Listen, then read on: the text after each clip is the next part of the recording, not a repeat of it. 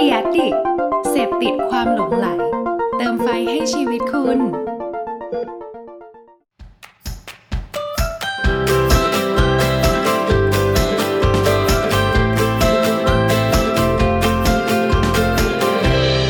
Hanky Biz Podcast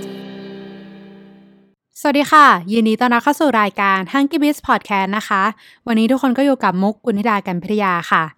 ในช่วงสัปดาห์หน้า เรากำลังจะเริ่มเทศกาลกินเจกันแล้ว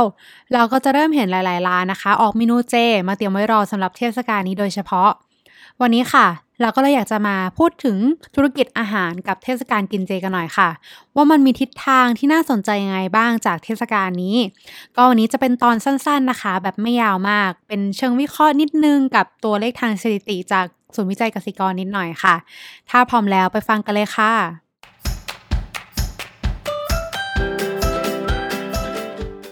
หลายๆ คนอาจจะยังไม่รู้นะคะว่าช่วงเทศกาลกินเจแค่ประมาณช่วง 10-11 วัน ที่คนเริ่มเปลี่ยนพฤติกรรมจากการกินอาหารปกติทั่ว ๆ ไป เปลี่ยนไปเป็นกินอาหารเจกันมากขึ้น มันมีมูลค่าตลาดส่งถึง 4.76 พันล้านบาทกันเลยทีเดียวค่ะ โดยตัวเลขนี้นะคะ เป็นมูลค่าเฉพาะช่วงเทศกาลกินเจ ของคนที่อาศัยอยู่กรุงเทพเท่านั้นด้วย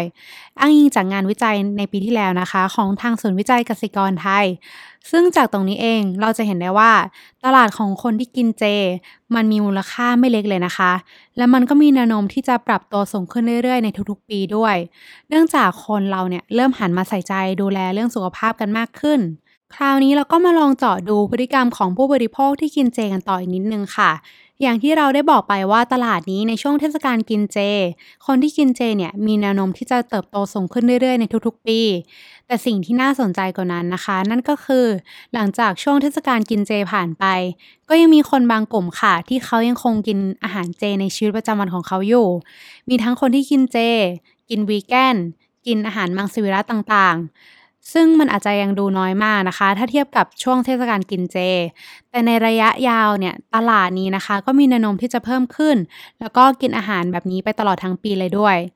โดยบางคนนะคะเขาอาจจะกินเป็นบางมื้ออาหาร อย่างเช่นอาม่าของเราเนี่ยเขาจะกินอาหารเจในตอนเช้า หรือว่าวันพระต่างๆ ตามความเชื่อของแต่ละคน และจากข้อมูลที่เราได้มาจากทางศูนย์วิจัยกสิกรไทย เราพบว่าตลาดของคนที่กินเจในช่วงเทศกาลเนี่ย ไม่ใช่แค่กลุ่มที่เป็นผู้สูงอายุหรือว่าผู้ใหญ่อีกต่อไป แต่ว่ามันกลายเป็นคนกลุ่มรุ่นใหม่ๆ ที่มีอายุน้อยๆเนี่ยเขาก็ได้หันมาเป็นกลุ่มหลักนะคะ ในเทศกาลนี้เช่นกันมาเลยทำให้การกินเจ อาจจะไม่ได้หยุดอยู่ที่แค่เป็นแบบเทศกาลเหมือนปกติทั่วๆไป แต่มันจะกลายเป็นไลฟ์สไตล์ของคนที่หันมาใส่ใจสุขภาพในยุคต่อจากนี้เลยค่ะ ถ้าเปรียบเทียบกับคนที่เป็นวีแกนในต่างประเทศนะคะ ประเทศไทยของเราเนี่ยอาจจะยังมีขนาดตลาดที่เล็กกว่ามาก ๆ แต่จากการที่คนมีทิศทางหันมาเป็นเฟล็กซิทาเลียนหรือว่า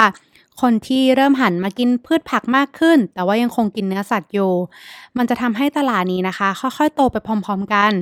โดยนอกจากเรื่องของพฤติกรรมคนที่เปลี่ยนไปแล้ว เทคโนโลยีอาหารก็ดีขึ้นกว่าสมัยก่อนมากๆ ทำให้ในยุคนี้เรามีเนื้อที่มาจากแพนเบดมีดมาให้เราได้เลือกกินแบบหลากหลาย ในราคาที่เริ่มจับต้องกันได้มากขึ้น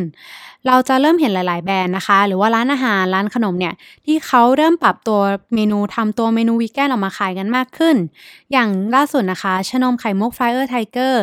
เขาก็ได้มีการทำตัวชานมไข่มุกให้เป็น Vegan Tiger ที่ทางแบรนด์เขาก็ไป collab กับทางนมไวตามิ้ลค์อีกทีนึงก็เป็นอีกหนึ่งเมนูค่ะ ที่ฮือฮาในกลุ่มคนที่กินเจเหมือนกันหรือแม้กระทั่งทางแมคโครนะคะ แล้วก็ห้างสรรพสินค้าอื่นๆเอง ก็เริ่มมีการนำตัวเมนูแพนเบดมีดมาขายแบบจริงจังในช่วงเทศกาลนี้เพิ่มมากขึ้นด้วยรวมไปถึงหลาย ๆ ร้านอาหารก็เริ่มปรุงอาหารโดยที่ไม่ได้ยึดติดกับพวกแค่โปรตีนเกษตรแบบเดิม ๆ แต่เขาเริ่มหันมาใช้พวกเนื้อที่มาจาก plant-based meat กันมากขึ้น อย่างล่าสุดนะคะทางร้าน Black Canyon เขาก็มีการจับมือร่วมกันกับทางแบรนด์ Meat Avatar ในการออกเมนูหมูกรอบที่มาจากพืชเช่นกัน ซึ่งจริงๆแล้วเรามองว่านอกจากตลาดของอาหารเจ อาหารวีแกนต่างๆ จะเติบโตแล้วนะคะ นี่ก็ยังเป็นโอกาสที่ดีมากๆสำหรับอาหารจำพวกแพนเบดมีดให้คนได้ลองกินกันในช่วงนี้ว่ามีรสชาติเป็นยังไงบ้าง